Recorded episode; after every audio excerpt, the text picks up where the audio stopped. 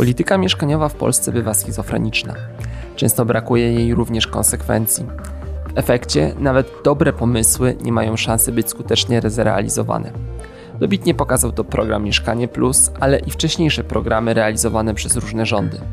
Czy z tego powodu powinniśmy zaniechać realizowania tak trudnej polityki publicznej? A może wręcz przeciwnie, jak pogodzić w większości komercyjny rynek budowy mieszkań z potrzebami indywidualnych nabywców, ale i społeczności czy samorządów, którzy oczekują ładu przestrzennego i dobrej jakości życia na nowo budowanych osiedlach.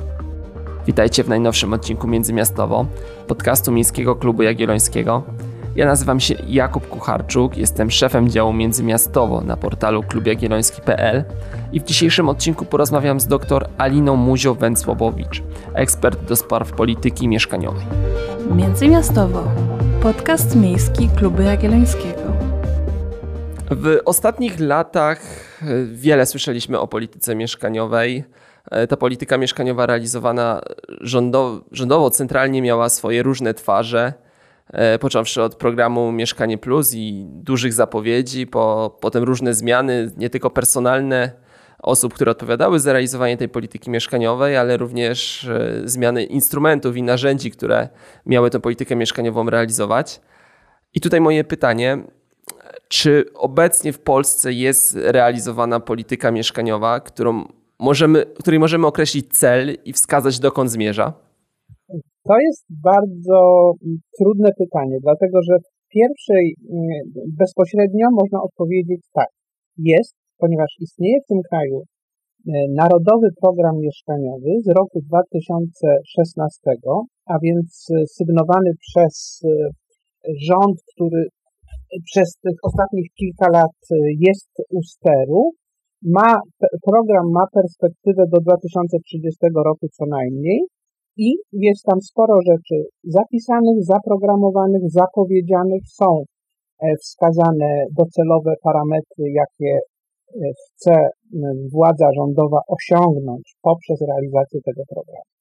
Czyli na, w pierwszym odsłonie odpowiadam, tak, mamy program polityki mieszkaniowej, ale niestety, jak to zwykle u nas, brakuje zabra, e, brakuje cierpliwości, brakuje systemowego podejścia do rozwiązywania problemów mieszkaniowych naszego społeczeństwa i e, do tego programu oficjalnego mm, odwołują się tylko niektóre elementy bieżącej polityki mieszkaniowej, czyli bieżących decyzji i regulacyjnych, czyli prawnych i finansowych, rządu, a pojawia się bardzo dużo, niestety coraz więcej, różnego rodzaju dodatkowych inicjatyw, które czasami stoją dokładnie w sprzeczności z tym programem, który został oficjalnie przyjęty i mielibyśmy i powinniśmy go uważać za obowiązujący.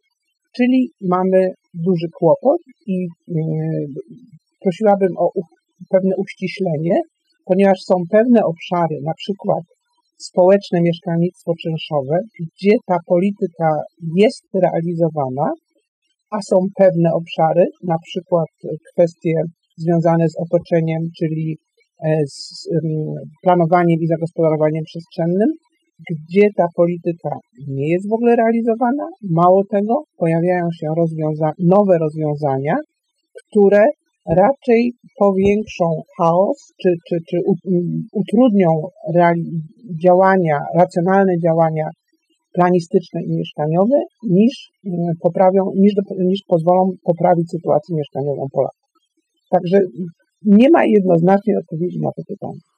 Zacznijmy więc może od tej najbardziej medialnej strony polityki mieszkaniowej, czyli programu Mieszkanie Plus, który został zapowiedziany w 2015 roku.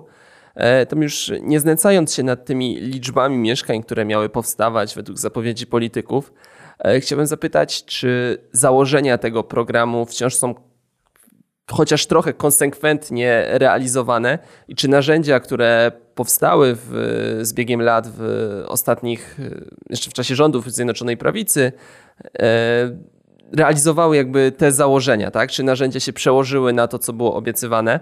Bo tamta, z tego co pamiętam, tamta twarz polityki mieszkaniowej e, była pewną rewolucją w stosunku do tego, co się działo w Polsce przed 2015 rokiem. Miało być to polityka mieszkaniowa realizowana dosyć centralnie przez instytucje e, albo zależne od rządu, albo w dużej mierze uzależnione choćby finansowo czy regulacyjnie. No i nawiązując do tego programu, tak, czy on jeszcze w jakikolwiek sposób istnieje? Oczywiście, tutaj znowu jest e, problem taki, że w tym rządowym programie mieszkaniowym jest zawarto coś takiego jak pakiet Mieszkanie Plus, który składał się z trzech części i musimy to e, opiniować czy odnosić się do poszczególnych części. Pierwszą częścią, to o czym Pan właśnie wspominał, ten medialnie strasznie promowany E, program Mieszkanie Plus, tak zwane rozwiązanie rynkowe, prowadzone obecnie przez firmę, która się nazywa Polski Fundusz Rozwoju Nieruchomości. I ten program, y, jakkolwiek od początku jakby funkcjonuje na tych samych zasadach, na jakich został powołany, to okazał się bardzo dużą porażką ze względu na znikome efekty rzeczowe. I nie zgadzam się, że nie, nie warto się pastwić nad liczbami, dlatego że negatywny podziw dla osób, które są w stanie powiedzieć, że w ciągu trzech lat jedna firma w kraju, gdzie są dość zbiurokratyzowane y, y, procedury dotyczące realizacji inwestycji budowlanych, mieszkaniowych, wielorodzinnych, jeżeli ktoś ma odwagę mówić, że w ciągu trzech lat zbuduje 100 tysięcy mieszkań, to bardzo bym chciała prosić, żeby zarówno pan ówczesny prezes tego funduszu, program PRF Nieruchomości, jak i pan premier i inni ważni ministrowie wytłumaczyli, dlaczego nie ma 100 tysięcy mieszkań, a są tylko 2 tysiące mieszkań wybudowanych i to w okresie dłuższym niż 3 lata od momentu, od momentu e, opublikowania tego e, programu to ma bardzo, to też nie chodzi o to, aha, jeszcze miał być programem e, o niższych niż rynkowe czynszach, ze względu właśnie na ten mm, wymarzony efekt skali. I zgoda, że e, firma efektywnie zarządzająca inwestycjami jest w stanie osiągnąć efekt skali, ale nie przy takiej liczbie mieszkań i mm, obawiam się, że również nie przy takiej strukturze, dlatego że tak ogromnym kraju, jakim jest Polska, z taką rozbudowaną siecią osadniczą, jeden e, centralnie sterowany, centralnie funkcjonujący inwestor ma e, małe szanse, żeby być efektywnym finansowo i organizacyjnie też. Obawiam się, że e, ta moja teza jest znakomicie potwierdzona przez fakt, że oddano y, niecałe 2000 mieszkań, a 2,5 czy prawie 3000 jest w trakcie budowy. To są śladowe efekty, no i w tym kontekście trzeba uznać, że program jest porażką.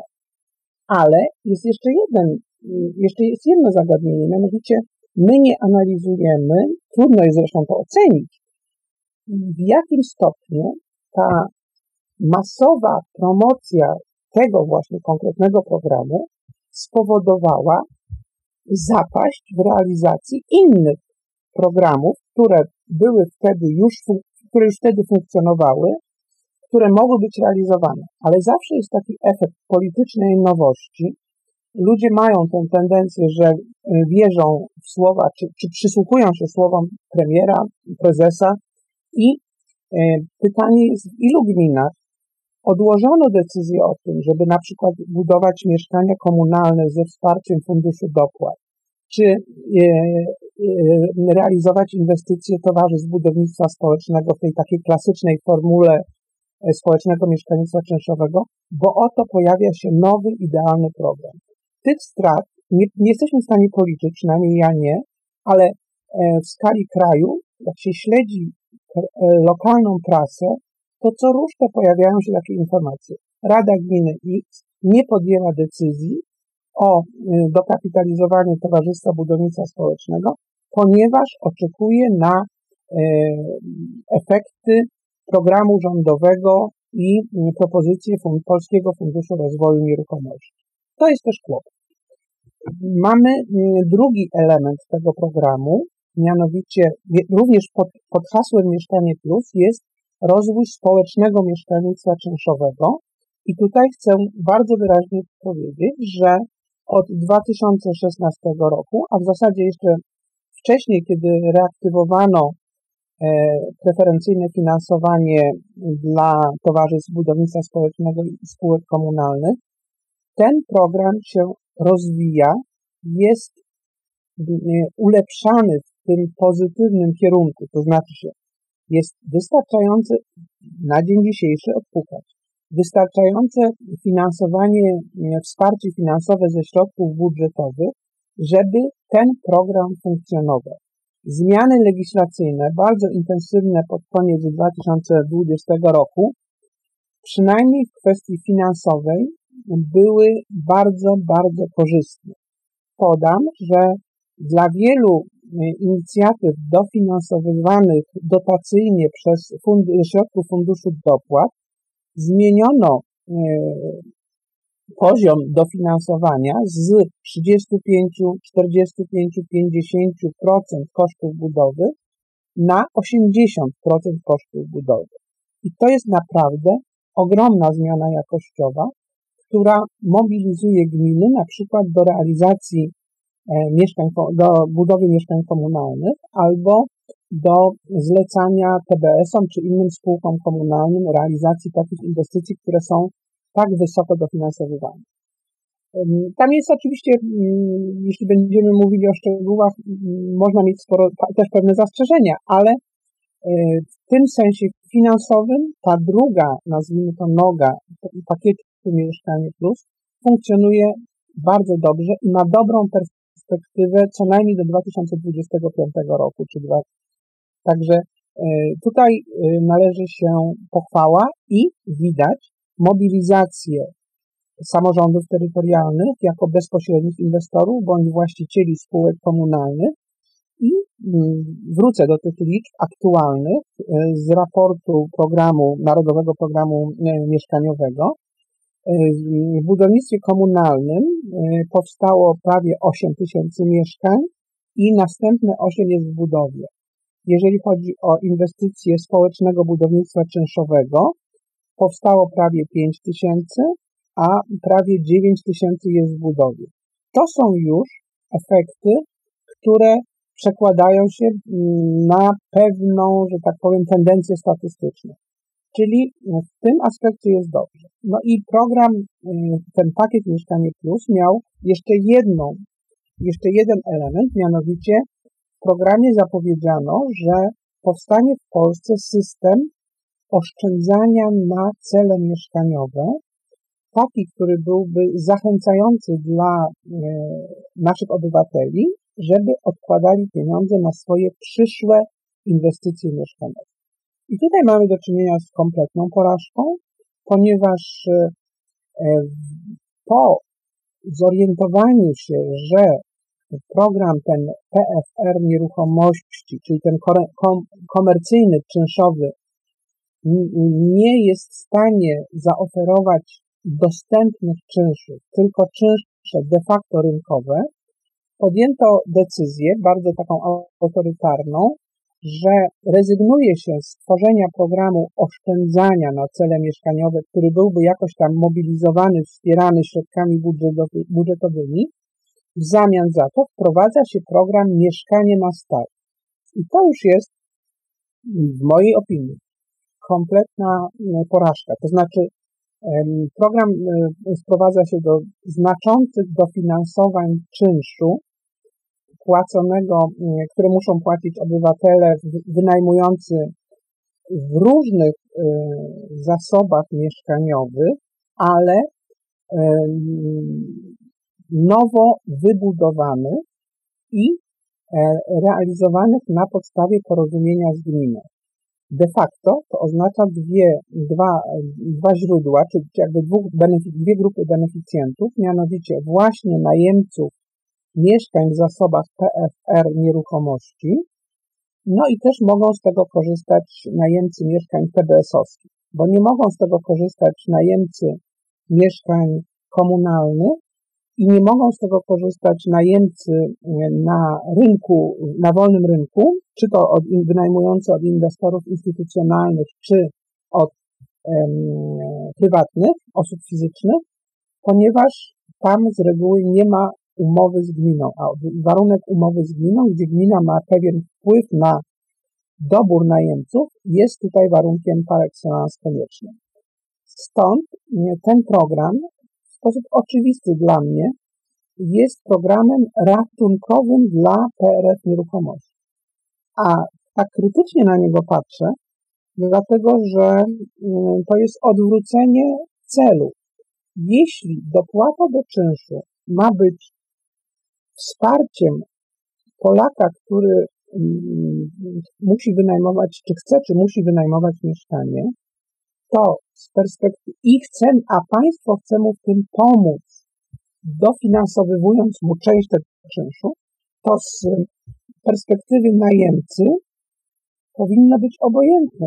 Czy on wynajmuje w starych zasobach, w nowych, czy on wynajmuje na rynku prywatnym, czy on wynajmuje od PRF nieruchomości, on powinien dostawać jakiś dodatek mieszkaniowy, który zgodnie z kryteriami, które państwo ustanawia i samorządy, będą obowiązywały i będą ogólnie dostępne. A tak to jest po prostu wsparcie e, inwestorów nowego budownictwa czynszowego, de facto to e, właściwie do PRF nieruchomości. Szczególnie, że od wielu, wielu lat, również w tym narodowym programie mieszkaniowym zapowiadana jest reforma systemu dodatków mieszkaniowych w Polsce i nic się w tym zakresie nie dzieje. Tak więc ten program, e, ta trzecia część programu E, mieszkanie Plus sensu largo jest też właściwie, no powiedziałabym, kontrproduktywne. Cały Narodowy Program Mieszkaniowy ma jeszcze kilka innych zapisanych narzędzi, e, które obawiam się, że tak naprawdę nie są realizowane.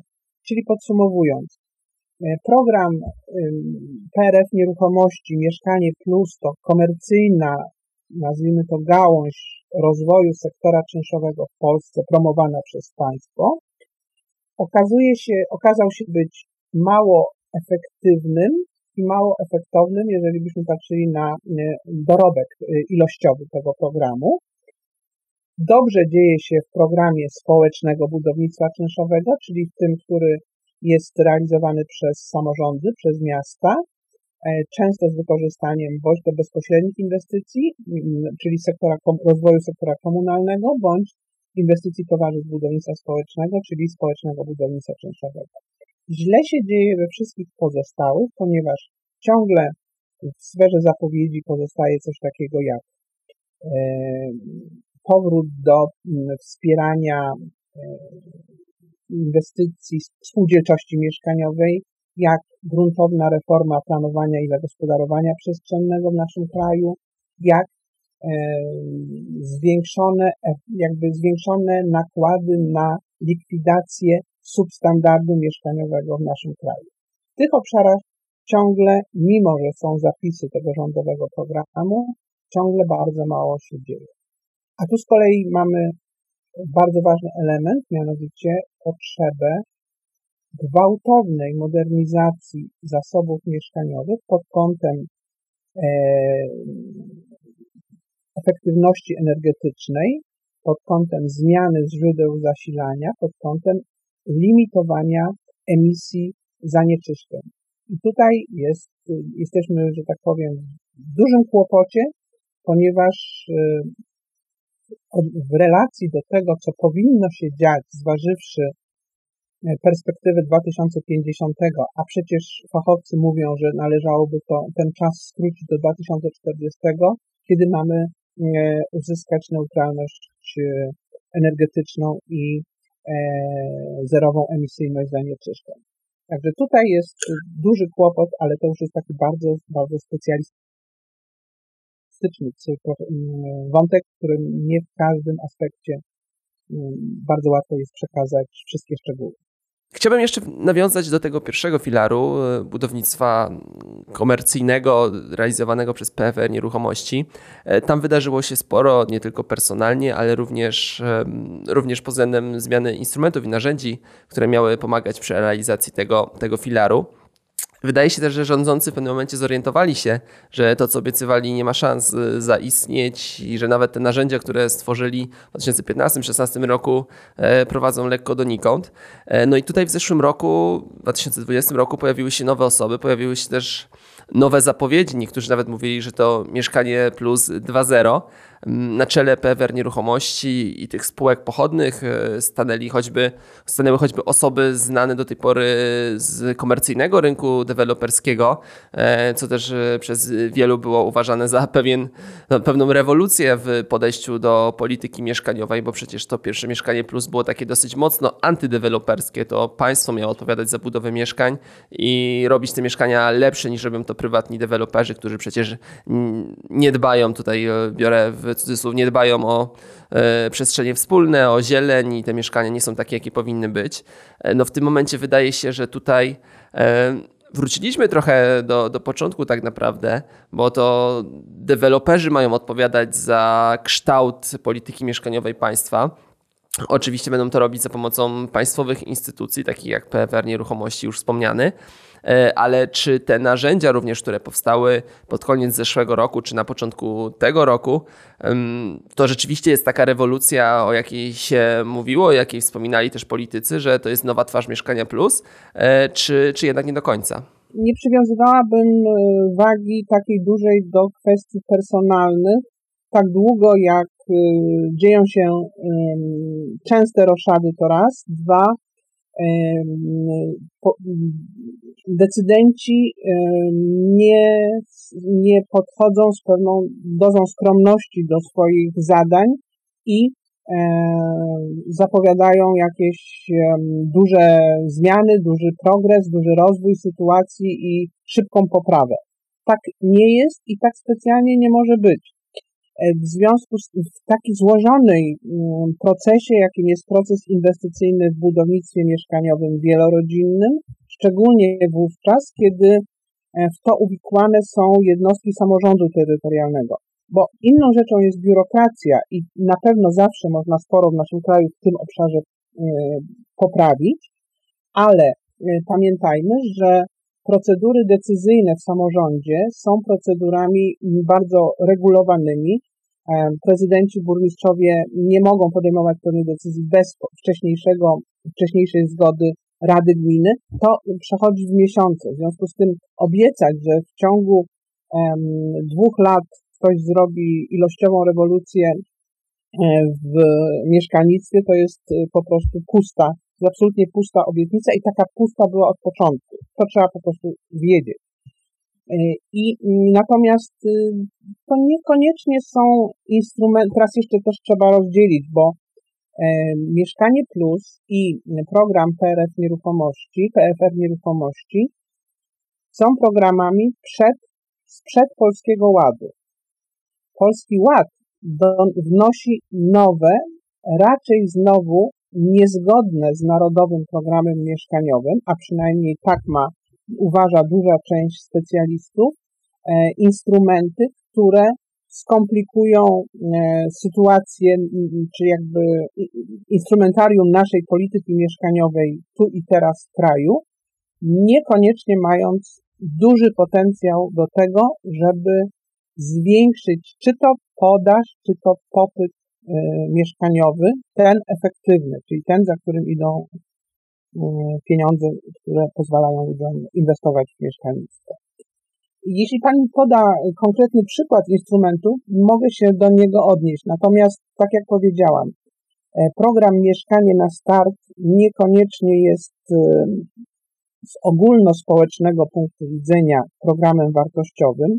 Dużo lepszym rozwiązaniem systemowym byłby jeden instrument w postaci dodatku mieszkaniowego, zależny od dochodów tego człowieka, który ma prawo ze względów, że tak powiem, e, społecznych e, korzystać z pomocy publicznej w tym zakresie i jakby trochę niezależnie od tego, kto mu to mieszkanie oferuje.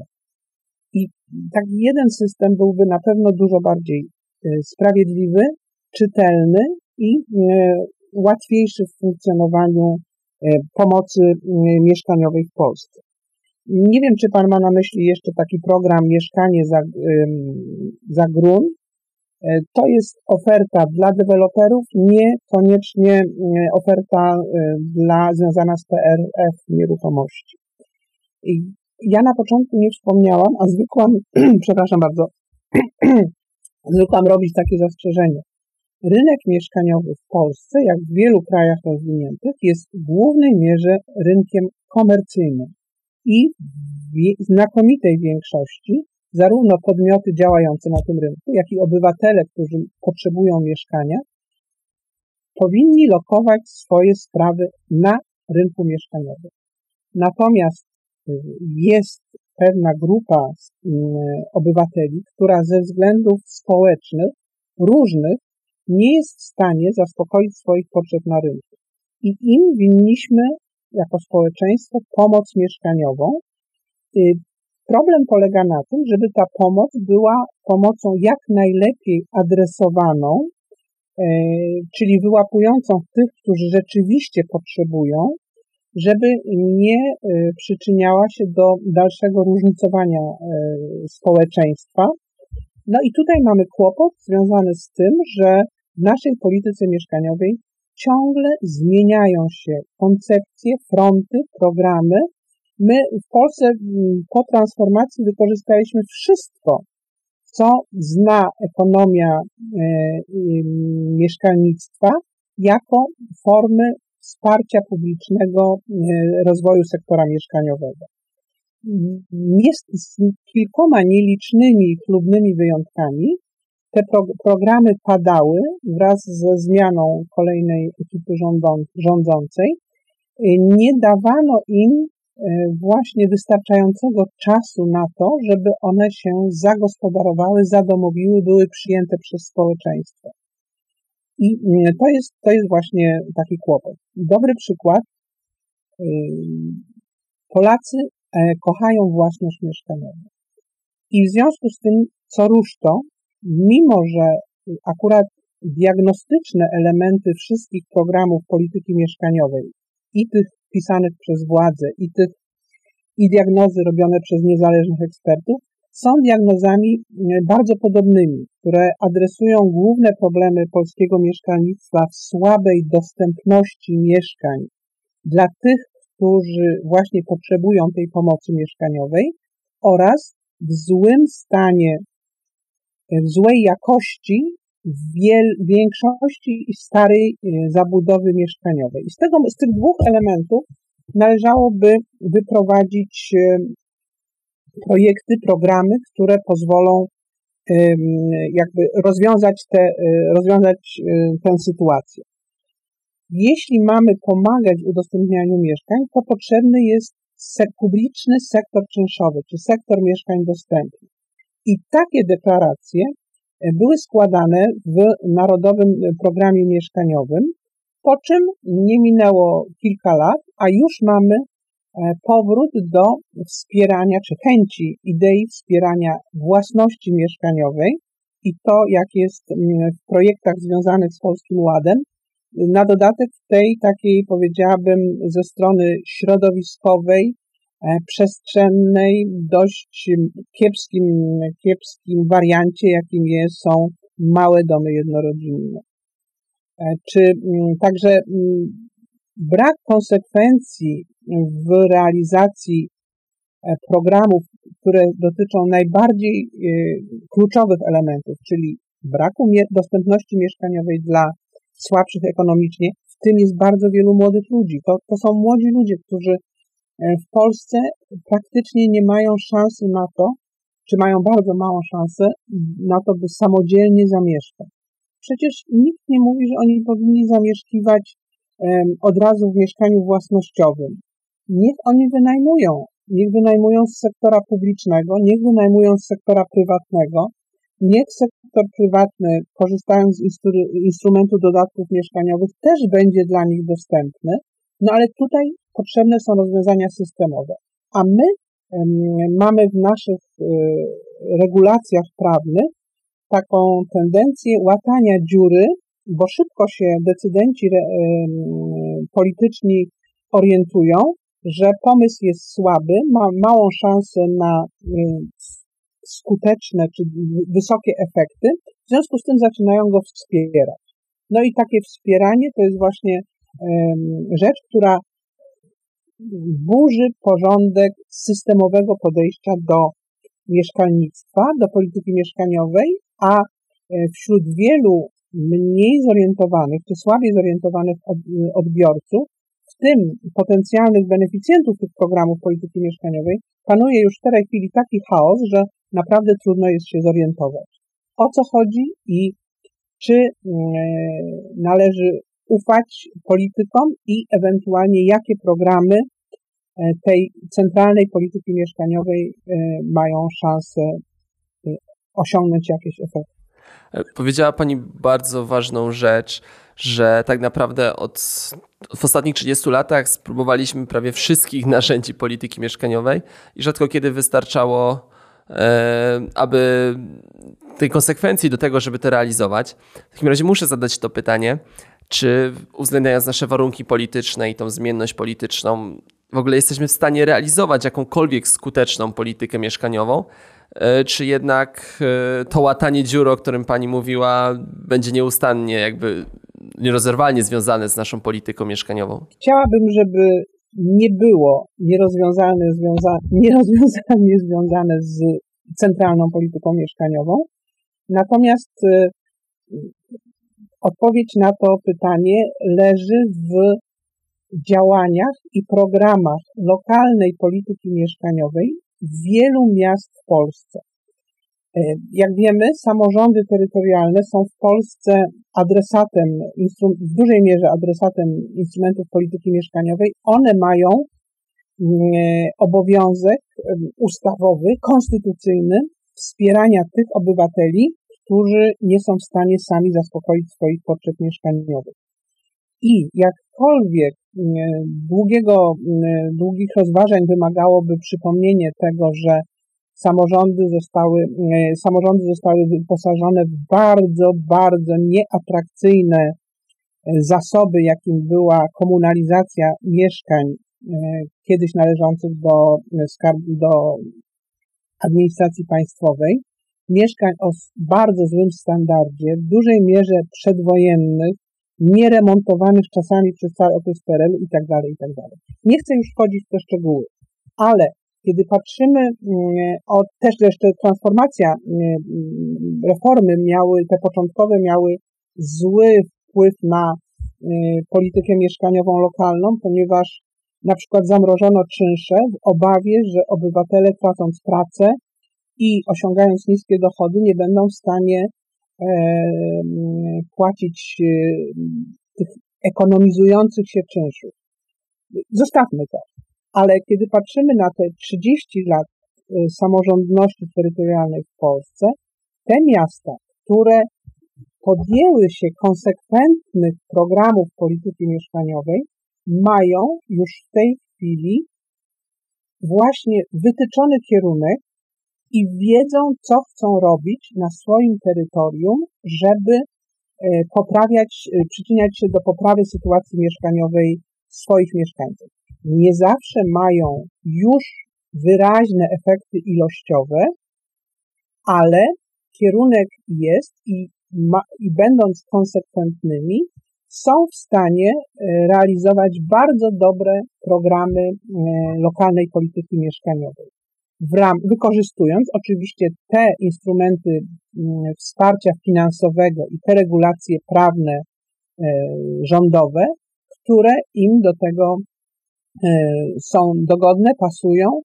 E, mam tu na myśli przede wszystkim działalność takich, tych właśnie wyjątkowych programów polityki rządowej, bo utrzymujących się już na fali od dłuższego czasu, jakkolwiek z perturbacjami, na przykład z perturbacjami w postaci niedoboru środków finansowych na realizację przedsięwzięć. Mam na myśli program Fundusz Dopłat, czyli program wsparcia dotacyjnego e, mieszkań, budowy mieszkań dostępnych czynszowo, głównie komunalnych. Mam na myśli program e, społecznego budownictwa czynszowego, czyli preferencyjne finansowanie kredytowe dla budownictwa o umiarkowanych, ale ekonomicznych czynszach realizowanego głównie przez TBS-y. W nawiasie dzisiaj to się nowe TBS-y nazywają SIM-ami, nie wiadomo po co nastąpiła taka zmiana e, nazwy, bez jakiejkolwiek zmiany zakresu i kompetencji działania tych podmiotów gospodarczych, no ale to już na boku. I mm, program Funduszu Termomodernizacji i Remontu, który udziela mm, pewnych bonusów w postaci premii, które pomniejszają zadłużenie kredytowe inwestorów, którzy prowadzą działania termomodernizacyjne. I posługując się tymi trzema głównymi narzędziami polityki państwowej, miasta realizują swoje lokalne programy, są już w stanie na przykład y, reagować czy, czy, czy roz, y, y, oferować w ramach tych programów na przykład mieszkania dla seniorów, co jest pewną nowością w Polsce, ale sprawa jest bardzo, bardzo rozwojowa i przyszłościowa, ponieważ wiemy, że wielu ludzi starzejąc się dysponuje niezbyt komfortowymi warunkami w swoich mieszkaniach, ponieważ na przykład z powodu, nie wiem, braku windy, czy yy, braku pewnych zabezpieczeń, czy, czy, czy udoskonaleń w organizacji, nie wiem, funkcjonowania w łazience, w kuchni itd., tak itd. Tak, tak więc są, e, jest możliwy sukces, jeśli coś jest realizowane konsekwentnie i jeśli duża polityka nie przeszkodzi w radykalnej zmianie regulacji prawnych. I tak jak powiedziałam, te programy e, realizowane przez samorządy terytorialne, miejskie, raczej może wielkomiejskie, ale jest też sporo miast średnich, które są w tej chwili takimi powiedziałabym instytucjami zainteresowanymi rozwojem mieszkalnictwa jako nie tylko tej społecznej, społecznego elementu infrastruktury, ale również jako dziedziny gospodarki, która dobrze pozwala rozwijać się miasto. No muszę o to zapytać, e, bo nie ma co ukrywać, że jednak zdecydowana większość samorządów e, raczej nie prowadzi polityki mieszkaniowej. E, oczywiście są te chlubne wyjątki, o których pani wspominała, ale jednak e, no, mamy samorządy, które albo nie chcą tego robić, albo wprost wskazują, że te narzędzia, które istnieją, im nie wystarczają do tego, żeby realizować skuteczną politykę mieszkaniową. W takim razie, czy te narzędzia, które powstały albo istnieją od wielu lat, jak TBS-y, E, mogą dla samorządów być wystarczającym narzędziem, bo to też pytanie, czy samorządy po prostu tego nie realizują, bo nie chcą, czy nie realizują, bo nie mogą. Prawdopodobnie y, tutaj należałoby y, bardzo indywidualnie spoglądać na y, samorządy terytorialne. Samo założenie sprowadzające się do tego, że każda gmina w Polsce ma równe obowiązki, jeśli chodzi o sferę mieszkaniową, wydaje się być założeniem no, niedostosowanym do rzeczywistości. W wielu gminach wiejskich czy w małych miastach e, problem, problemy mieszkaniowe są całkowicie inne i tutaj korzystanie z instrumentów e, polityki państwa będzie przebiegało inaczej niż e, korzystanie z tych instrumentów w dużych miastach, gdzie jest bardzo duży deficyt dostępnych mieszkań czynszowych, gdzie właśnie Towarzystwa Budownictwa Społecznego, spółki komunalne, gdzie mm, rozwój budownictwa komunalnego bezpośrednio przez gminę jako inwestora jest y, elementem, powiedziałabym, pożądanym. Tutaj mm, wrócę do jednego wątku, który, o którym jeszcze nie mówiłam. Okropna sytuacja jest, jeżeli chodzi o standard mieszkalnictwa w Polsce. Jeżeli to jeszcze, my mamy bardzo dużą liczbę osób, które mieszkają w substandardowych warunkach mieszkaniowych w Polsce, e, które mieszkają w warunkach przegęszczonych, mamy, e, czyli nadmiernego zagęszczenia mieszkań i tu już według statystyk unijnych to jest to kwestia kilku, bodajże 60% naszych obywateli. Także mm, no jest, co, jest o co walczyć, czy jest co mm, rozwijać, mm, ratować, nazwijmy to. Ale w gminach i w małych miastach potrzebne bardzo są dwie rzeczy, mianowicie wsparcie dla termomodernizacji, likwidacji stałych źródeł ogrzewania, dla mm, zmniejszania y, emisji zanieczyszczeń i tak potrzebne są środki finansowe, ponieważ dla wielu prywatnych właścicieli, szczególnie domów jednorodzinnych, ta mm, efektywność ekonomiczna takich inwestycji jest dość, jest mm, niska w tym sensie, że rozciąga się, zwraca się nakład inwestycyjny po wielu, wielu latach. I tego mogą nie wytrzymać, ale po części czasami również trochę nie rozumieć, ci prywatni właściciele. W związku z tym potrzebne jest duże, y, bezpośrednie wsparcie finansowe i w tym kierunku są zapowiedzi.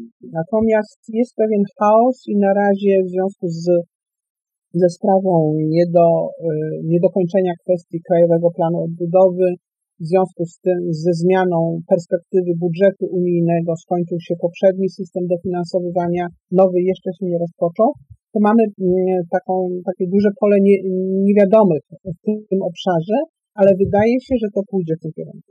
I druga rzecz, która jest bardzo, bardzo potrzebna, w każdym aspekcie jakości naszego mieszkalnictwa, to jest jednak wsparcie, powiedziałabym takie techniczno-informacyjne tych instytucji i mm, podmiotów, które mają odpowiednie kompetencje. Trzeba pomóc nie tylko y, tym prywatnym właścicielom nieruchomości, domów jednorodzinnych, ale trzeba pomóc również na przykład mniejszym samorządom terytorialnym prowadzić racjonalną politykę przestrzenną, informować o możliwych źródłach, przygotowywać, pomagać w tej stronie, w tej sferze takiej techniczno-organizacyjnej. I to jest duże wyzwanie, które może pomóc w, w poprawie jakości naszego, naszej substancji mieszkaniowej. Bardzo dziękuję. W dzisiejszym odcinku to już wszystko. Produkcja tego odcinka została sfinansowana ze środków otrzymanych w ramach Programu Rozwoju Organizacji Obywatelskich na lata 2018-2030, których operatorem jest Narodowy Instytut Wolności Centrum Rozwoju Społeczeństwa Obywatelskiego. Pozyskany grant pozwala nam rozwijać nie tylko nasz podcast, ale i inne działania w tematyce miejskiej na portalu klubjagielloński.pl. Dzisiejszy podcast to również jedynie preludium w temacie polityki mieszkaniowej. Możecie się spodziewać wkrótce na naszych łamach nie tylko podcastów w tym temacie. Trwają właśnie seminaria, a już wkrótce trafi do Was nasz pierwszy raport właśnie w temacie realizacji polityki mieszkaniowej. Mam nadzieję, że do usłyszenia w kolejnym odcinku. Międzymiastowo. Podcast miejski Kluby Jagiellońskiego.